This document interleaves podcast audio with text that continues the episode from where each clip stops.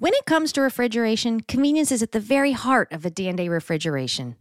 A perfect choice for convenience retailers, Adande's patented modular units deliver so many efficiencies it's no wonder multi site brands such as GetGo and Sheetz are installing these temperature stable, hold the cold fridges across their U.S. food courts.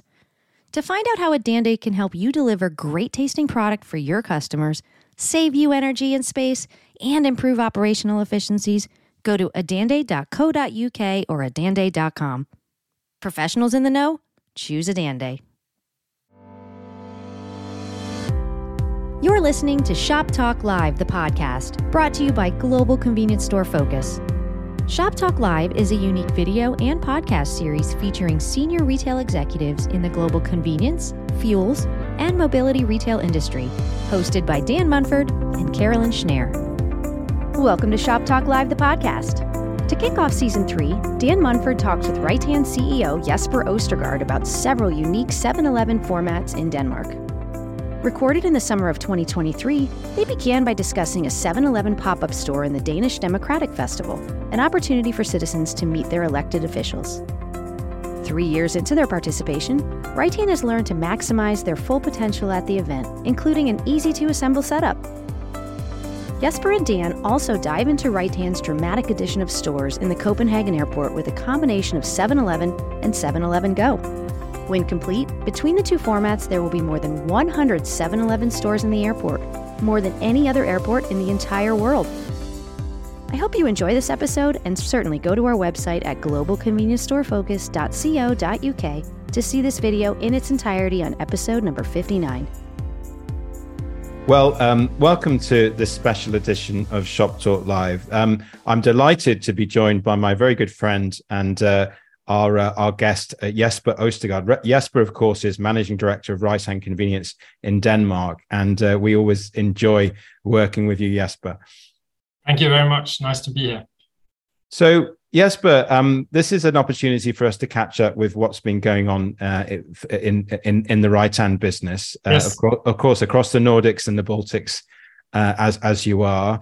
Um, you've just he- held a, a democratic festival and uh, we love the way you do things at Reitan. So I just wanted to ask you, what is a, a Reitan Democratic Festival? What happens? Well, well, I would love, I would love to say it's our democratic festival, but basically it's a Danish, it's a Danish idea. It was founded in 2011, and uh, the whole idea is basically to bring together political parties, grassroots, uh, different associations, companies, decision makers, and normal average citizens. So basically, how can we make citizens talk to politicians in real life instead of you know watching on television, reading in newspapers what's happening? So that has been going on for years. We did not attend in the beginning, but the last three years we have been there. Uh, it's not a sort of a commercial event or festival. So it's the whole idea is not to sell a lot of products the reason for that we are there is that we years ago decided that we had to become something more than just an average convenience store. We wanted to be able to impact decision makers, politicians in terms of rules and regulations. Uh, we wanted to talk about our vision and strategy. We wanted to be very visible about the fact that 7 Eleven Denmark is so much more than just pizza slices, Coke, and hot dogs. So attending this festival, which is like a three day festival with 75,000 participants, is of course uh, a festival where we do sell a lot of products, and that's great. But the main idea for us is basically to talk about our vision and strategy, and especially around sustainability, animal welfare, uh, healthier choices, basically. So, so that was a great event. We attend in def- different panel debates, both small events, big events with thousands of people. Uh, so it's a, a great opportunity for us to be part of the agenda when it comes to politics and regulations. So that's really nice to be there. What a great idea! You know, I, I wish every country did did that. And, and you built you built a pop up store. Yeah, it's um, it's there's a lot of logistics going into this because for some reason uh, it was decided that this festival goes on on a very remote island, so everything has to be taken there by boat. Participants either go by ferry or uh, are flying to the island. So every time we close down and pack everything away, we keep it at a farm at this island, and then we rebuild the store the year after. So, but but that itself creates a certain feeling. You know, you are far away from the rest of the country. It's it's usually fantastic weather in June. Uh, so so it's a great event. Yeah, definitely. Very very very very interesting. And um, uh, obviously the Danish market, what you're doing in in in in in Denmark and in Copenhagen in particular, uh, has been of great international interest this year. We had a we had a very successful uh, event uh, with you, which you you helped us host uh, in Copenhagen back in March. Um, you enjoyed that. I think you and your team enjoyed that.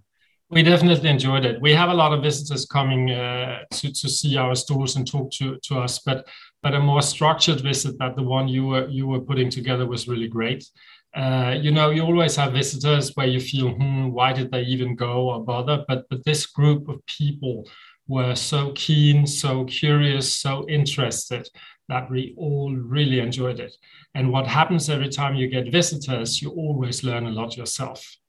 One thing that struck me after your visit was actually when I think back when I joined this, this business many years ago, and we went on conferences somewhere in the world, I realized we always had very different challenges in our countries or markets.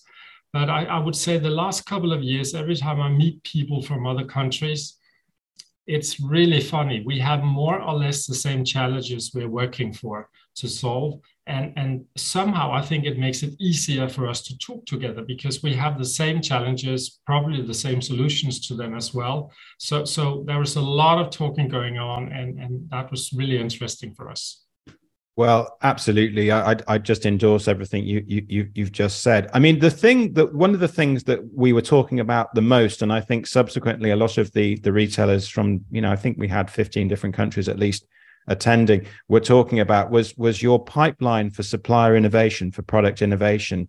Um, and it's a multiple supplier universe isn't it for for that pipeline? I mean we we've highlighted certain certain of those suppliers over the years particularly at Celine at, at the protein kitchen. Yeah. but there's a you you you you've helped um what's the word cultivate? Is that the perhaps the right word? A really yeah. really strong supplier pipeline haven't you jesper? Yes uh, i think that's the perfect word to use, to use for that. Um, i think back in 2011-12 where we basically formed our new strategy for denmark we decided that to become a destination for food to become a destination for exciting products that could not be bought elsewhere we had to have a very, very close relationship with small upcoming companies, very innovative, innovative people. And, and Protein Kitchen was one of the first that we sort of started working together with. Uh, Cecily on the picture you show here is, uh, is a great girl. She had some ideas. She started producing some salads in the kitchen in her home and came to us and said, I have an idea. How can I sort of continue?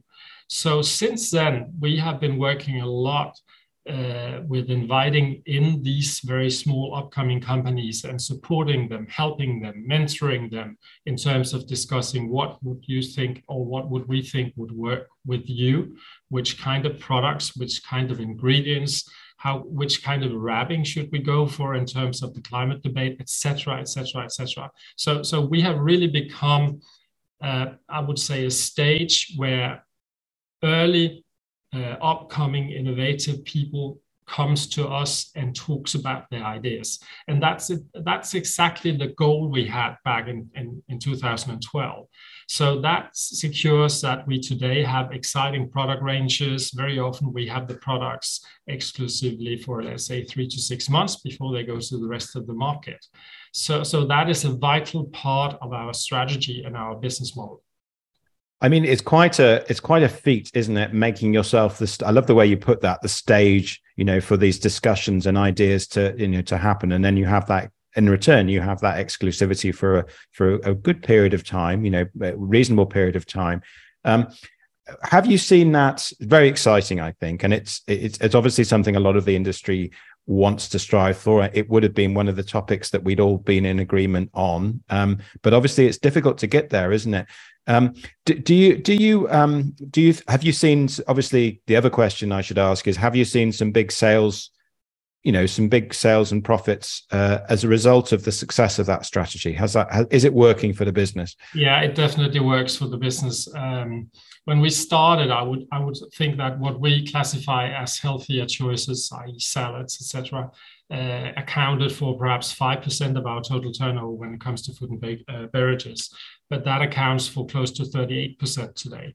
So so that has definitely worked. Uh, we have grown the customer base uh, year on year, so so we are we have many more customers per store per day today than we had back then. Uh, and we can see when we do our analysis that the new customers coming into our stores are actually customers buying these products. So if we had opted or decided that time, no, that's not going to work, it's not part of our business, because it is challenging. You don't have exactly the same high margins as you have on a hot dog or a pizza. But if we had not done that, we would only have had like 50% of the daily customers as we have today. So, so that has sort of secured our long-term uh, future, I'm pretty sure. If we look at our next five years in terms of where's the growth coming from, comparable growth, not opening new stores, it is from these products as well where we see the growth coming. So it's really exciting. I, absolutely, and and and it was thrilling to see this the success that you're that you're having with that. Well, I think one of the other things that struck us was um, was some of your thinking and your commercial success in terms of looking at at the airport location that uh, that uh, you, you, know you're you're you're working in uh, at Copenhagen, and um, you've had a lot of success in in that in that very different uh, kind of space, yeah. that unique type of space, haven't you? Yes, yes, we have. We have we have been operating stores in in the airport for many many years, but for for many years we sort of never got allowed, so to say, to operate stores in the, what we say is the real airport, namely the airside. We had one store on airside, but that was sort of far away from the, the center of the airport. Uh, but what happened last year was that they were running they were running a tender uh, for convenience stores in the airport, and we won that tender uh, back in in uh, autumn last year. And right now, these days, we are actually sort of materializing what we got out of it. So what it means is we are currently opening new stores airside as well. Uh, we are establishing uh, new vending uh, solutions. We have not been working with vending in Denmark before, but we have been working with the technology side, the product range side, and then we have established this branded 7-Eleven Go to sort of let the customer know this is not the normal range in a manned store. Um, so this is exciting. We currently operate six what we call vending islands in the airport. It's still early days, but when everything is opened, we will be operating 11 7-Eleven manned stores and 89 vending machines throughout the whole airport and one cafe. So, so basically 12 manned stores and 89 vending machines. So, I am glad you repeated that that second number because it's huge, isn't it? It is huge, and it will be the airport in the world with most 7-Eleven stores. So it, it's really we have our footprint all over the airport, which we are so excited about. So so uh, yeah, it's really exciting days. The turnover we are achieving in the airport when everything is built and ready is really really high. So so it has become a huge part of our business and uh, that's exciting. We get allowed to show our products and the brand for so many travelers every year. Copenhagen Airport is the biggest in Scandinavia, so so we are really happy about this situation. I love you've you've almost rethought vending, haven't you, a bit? Um, we, we have been trying to rethink vending because our own experience has been so far, you know, it's basically soft drinks or water. And very often, if you are uh, thirsty, you want to buy water, then it didn't work. You couldn't get access to it, it was too complicated. So we have been working on uh, the, te- the technology quite for a while and we think we are there now so so it's really seamless business it's really easy to access everybody knows how to do it so so uh, so far we actually can see that uh, our turnover coming from vending is close to the double of our budget. So it's really performing well. Well, I can see why, you know, um, because nobody likes queuing, and every there's such a, a need for for immediate consumption, isn't there, in a, in in that type of airport environment. Um, so, you know, in a way, you've secured the business for the future with your with your new supplier pipeline and and the kind of you know the the the, the relationship you created there with with all these exciting new businesses who are willing to take risks and try innovative things and uh, you know really be at the the leading edge of uh, of product innovation. Um, and then you you know you've you, you're, you're doing very well in in all, all aspects of your business. What do you think looking ahead you know next five years uh, jesper um, what does the future look like for the convenience industry in um, in denmark and perhaps you could say more more widely than than denmark as well i think i think first of all as said when we talked about your visit in Denmark, uh, I think convenience operators, convenience, the convenience business in general, gets more and more similar. So in the old days, we traveled a lot to get inspiration. We still do that. We still get a lot of inspiration, but we don't see that big differences from country to country anymore. So, so I think we have accomplished a lot in the industry in general, and it all focuses on food and beverages really it does here in Scandinavia as well. So it's hard to say what happens in five years, but I think things happens much faster than my first 10 years in the industry. So we really have to up ourselves. We really have to work even faster because our competitors in the Danish market uh, is doing pretty well as well. They have learned how to, to develop products as well. They have learned how to be very fast to the market with new, new things. So, so every time we talk about this from a strategic angle, we just emphasizes the importance of being even faster. Mm-hmm. Uh, so where should the growth come from in Denmark the next five to 10 years? We have a quite bold ambition. We are going to double our turnover from 21 in 27. That requires quite a lot, I can tell you. But uh, we are really we are on track. We are developing. We have good growth. We have more customers coming into our stores. And the main focus is still, as it was 10 years ago, food, bakery, and hot and cold beverages. And that's really where we think we have to be the best in the future as well. We, we do think we are the best today, but we have to be that in five years as well. And you know, the, the convenience industry, at least in Scandinavia, was many, many years based on the traditional kiosk products like magazines, newspapers, tobacco, and all these categories. We still have them, but they are declining dramatically. So what I said 10 years ago is I assume that one thing that won't change is that we still need to drink and eat no matter how the technology develops. So, you know, we, you don't buy a physical newspaper today, a printed newspaper. Well, not many do, but you read news on, on uh, digital solutions. But we still have to eat and drink. So, so at that time, we felt it was wise to focus on that, and we believe that will be the future as well. So the question is, how can we make sure we are still the best in that area in the next 5, 10, 20 years? Um, I remember when we started talking about freshly made sandwiches in store 10 years ago, I remember my board saying, hmm, very resident. I'm not sure it works, too much labor cost, but everybody does, does that today. I think our next move will be a much more restaurant feel, a much more uh, product driven uh, solution where we actually make more on demand. That is labor consuming as well. I'm, I'm aware of that, but I just feel if we don't do it, we might not be around in five years. So, so the focus we have is a lot on our values. Our most important value is our customers, our boss, i.e., we have to be extremely customer centric. And whatever the customer expects from us, we have to deliver that. If we don't, the competitor will. No, well, I completely, completely endorse that, and, and um, well, I think that's a very valid picture for the future. I mean, what I would like to say, um, just thank you very much for again spending time with us for, for this conversation, for hosting us so well in March. And I think one of the reasons the global industry is moving so fast, Jesper, is that you know we we have leading lights who are willing to share you know what they and their teams are, are doing and all the hard work you know be, behind it. And and that you know i think that the, the the phrase is you know um, a, a, a, rising tide lifts all boats doesn't it? And the industry is very joined up these days isn't it? And and i think that's really helping us accelerate um, and uh, across different markets. Yeah, All right, Jesper. Nice talking to you. You too. Thank you very much.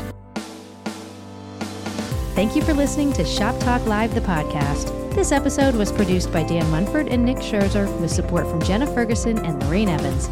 It was produced, edited, and mixed by Carolyn Schneer, and music was provided by Wolfgang Worley. Tune in every other week for new episodes, and please subscribe on your favorite podcast platform and learn more at globalconveniencestorefocus.co.uk.